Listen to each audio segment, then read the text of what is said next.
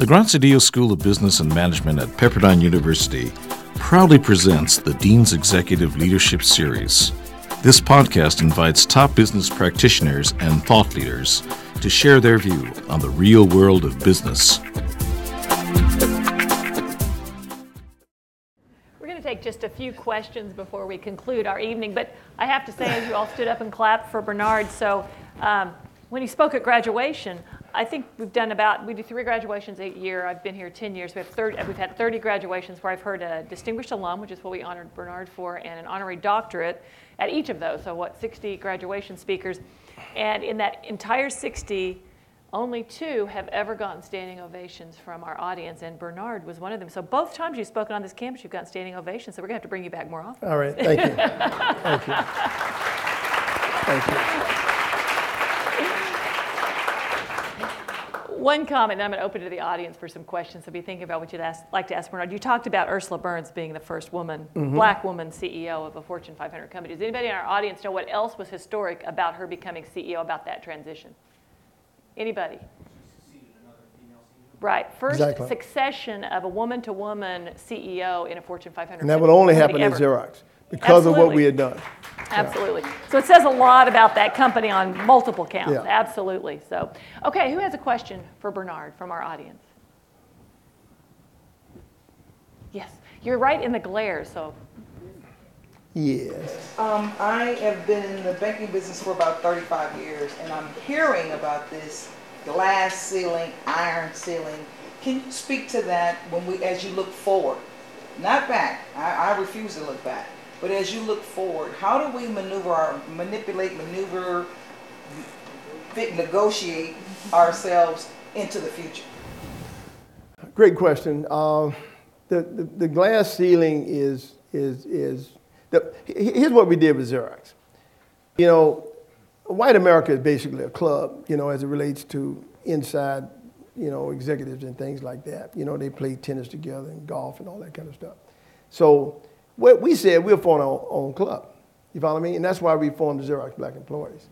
We had to go on strike in nineteen seventy-one to do it. You follow me?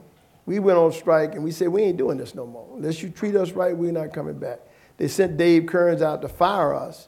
He ended up agreeing with us, and that's how the movement started. But, I mean, but you know, we had some sharp brothers and sisters that were serious, and they had what I call backbone. But the, the reality is, is getting, and, and you know, you with U S Bank and you got Daryl uh, Brown there. You, what you got to do is stitch this thing together. You can't have, when I say leave the door open and the ladder down, most corporations, as it relates to blacks particularly, black people outrun their support. So you look around and, and, and it's two or three levels below you, you can't help that person. See, even a direct report, even an executive vice president can't help a person two or three levels down without meddling. You follow me? You got to be within the sphere of influence. Right, Carol? You got to be within two levels. I call it two grade band levels. So you got to form this organization, and then you got to you got to get the best and the brightest. And we only got the best and the brightest. And those people I talked about, we call it the roadshow. And we went around the country, and we organized every branch around the Xerox model. And the model was this, meritocracy. We believe in meritocracy. We need, right, Don? We believe in winning. You follow me? You can't play this game. This ain't an affirmative action game. You follow me? Although we need affirmative action. What we need is we want to get up on the plate and we want to hit on both sides of the plate. I used to tell them I can hit on the left or the right side. I hit curves, fastballs, inside. I don't give a doggone. Because I'm ready to play this game.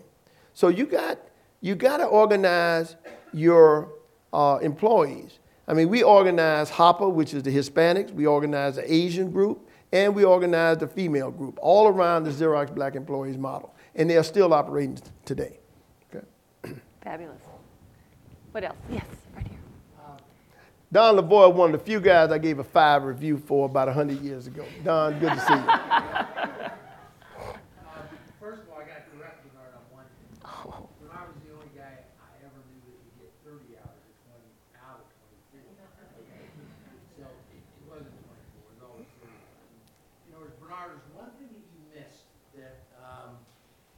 that I want you to talk about, and it's how I, it's one of the ways I describe you, and so I have an advantage knowing you for all this time, almost forty years, and you can tell by the way he conducted himself tonight, but it's a, an ingredient that you don't see as much anymore, and he has it, and it makes a huge difference.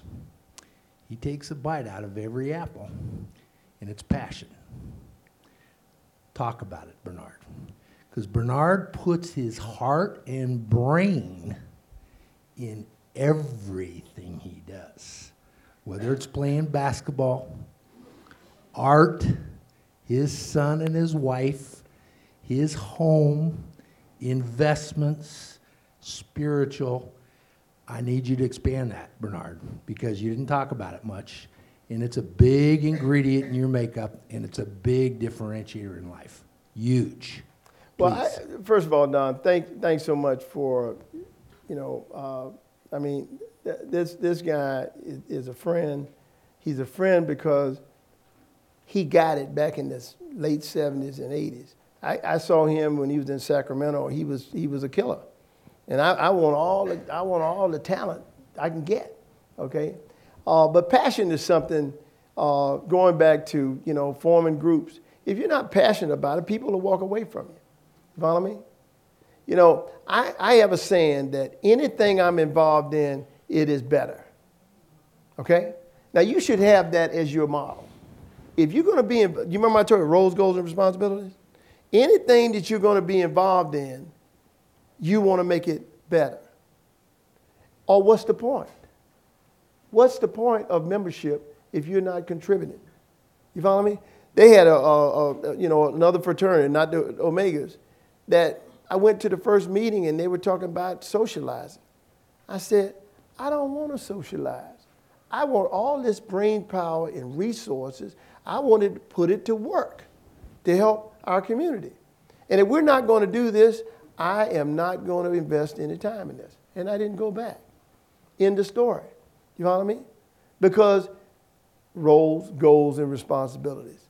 Use that one. It's a good one. It'll, it'll save you a whole lot of time going to the wrong meetings and investing in the wrong things and, and even the wrong relationships. You know what I mean? Because if you, if I tell people, if if you're trying to get married and you don't spend any time trying to meet people, you're not going to do well at that. You know what I mean?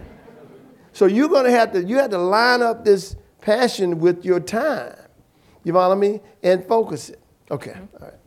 I don't know if I, okay. Let's take one more question from the audience. Ricky, right? you, oh. you, you up there? Oh, okay. This is my, no. my frat brother here. Well, then Omega we'll let him ask five. you a question. Okay. Do you have a question? Does your son have a question? Okay, over here? Okay, we'll do it, go down here. George Gibbs.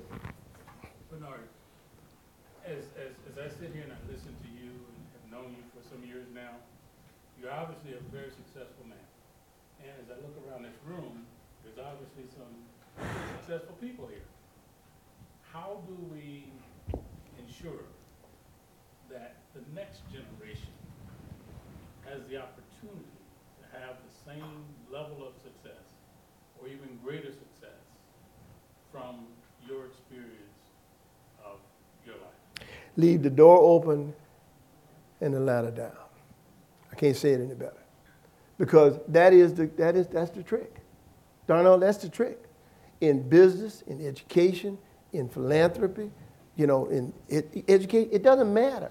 You follow me? If you're not helping someone, and I'm one of these guys. I had another slide up there that showed I put the first F S, uh, Latino in, the first white female sales manager.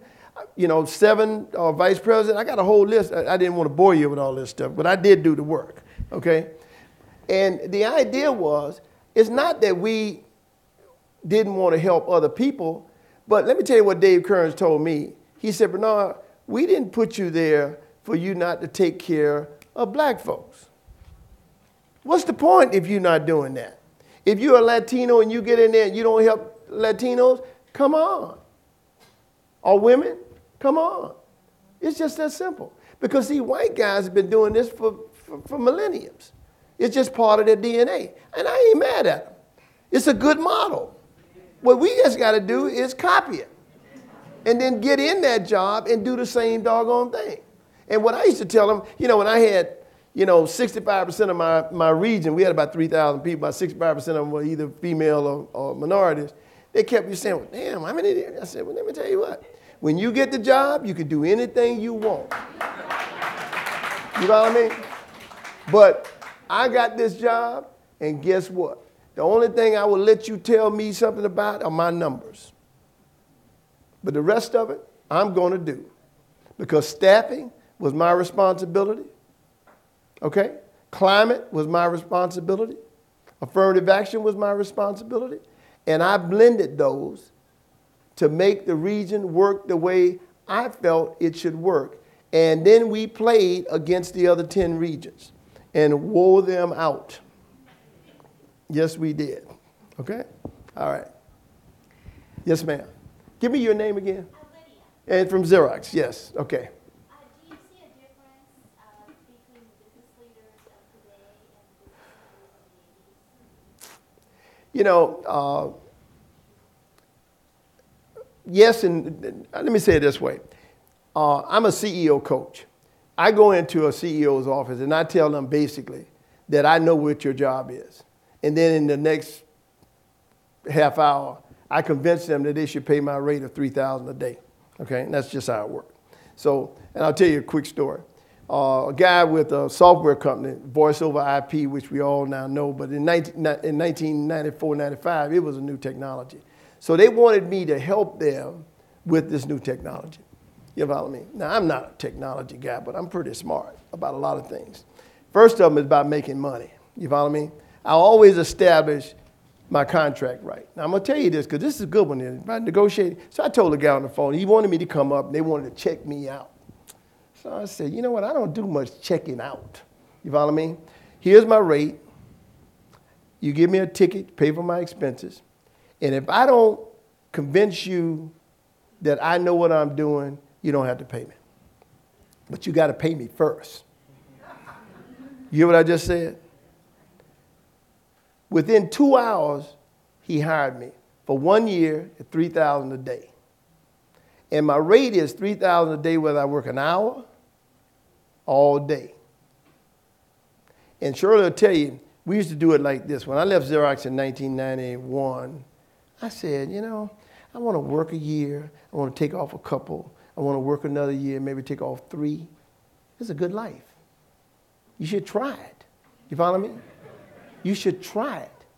And that's what we've been doing the last twenty-one years, enjoying our lives. That is what this is about. It ain't about nothing else. It ain't about working. You understand what I'm saying? Let me give you a quick example. nineteen ninety-one, I leave Xerox. We are teaching the Harvard Business School case study about black folks to the B school. The last day was Xerox. Okay, that's a good way to step out, you understand? So a friend of mine uh, who worked for me in Santa Rosa, Ted Morgan, called me. They had an electric car company they were developing and wanted me to help them with the California delegation in uh, Washington. Wanted me to take them back and help with some legislation and so forth and so on. Now, I ain't no lobbyist either, you know, but, you know, but his reputation, his know-how, people, okay. So I told him my rate, I said it's ninety thousand dollars. I don't know where I got that from. Sometimes I just pull it out of the air. If I think I can get it, I pull it out of the air. So I said it's ninety thousand dollars. They said, well, we're going to give it to you in stock. So they gave me a ton of stock. So I took them back east. They loved it. Turns around, the stock goes to seven dollars. Think about it. Okay? So we built our house on that one deal. You follow me? So I leave the electric car company and go to Rebuild L A to meet with Peter Uberoff because I want the electric car company to be in the black community so black folks could have some jobs in this new technology. I'm still on my job, making money, but I'm still on my job. So I'm talking to, to, uh, to, to Peter, and he's trying to hire me to come to work for Rebuild L A. I'm saying, you got to be kidding. What the hell I want? I just left a job, you know. So he goes on and said, David Kearns, you remember David Kearns I was talking about? David Kearns had called me about three weeks earlier and said, Bernard, I'm coming to Los Angeles And President Bush just named me as the czar to be the federal response to the riots. And I want you to show me around. Well, I never heard from him, so I didn't know what the hell happened. So I go in and talk to Peter, and he keeps saying it. I said, well, what's this deal about me? Well, now I want you to do the electric car deal. I ain't here, for, you know. So he said, Bernard, let me tell you something. David Kearns came out and had a nosebleed and was taken to the hospital, and they found out he had cancer of the sinus and was flown to Sloan Kettering. He said before he went into the operating room, he called me and said, if you only hire one guy, hire Bernard Kinsey. That's how I got Rebuild L A. That was hard to turn down, wasn't it? Oh, yeah. I mean, I, that's why I took it. You follow me? I mean, and, and let me tell you the first deal we did. I'm reading the paper. I read the paper every day. And I see this little thing that Vaughn's is not doing well in the suburbs anymore. So I said, this is an opportunity. So I go to Peter. I said, Peter, do we know the C E O of Vaughn's? He said, Roger Stangler. I said, let's call him up. See, I was the co-chair and chief operating officer. That meant I did policy and implement it. You know, I had both ends, okay? So I said, let's call him up, bring him on over.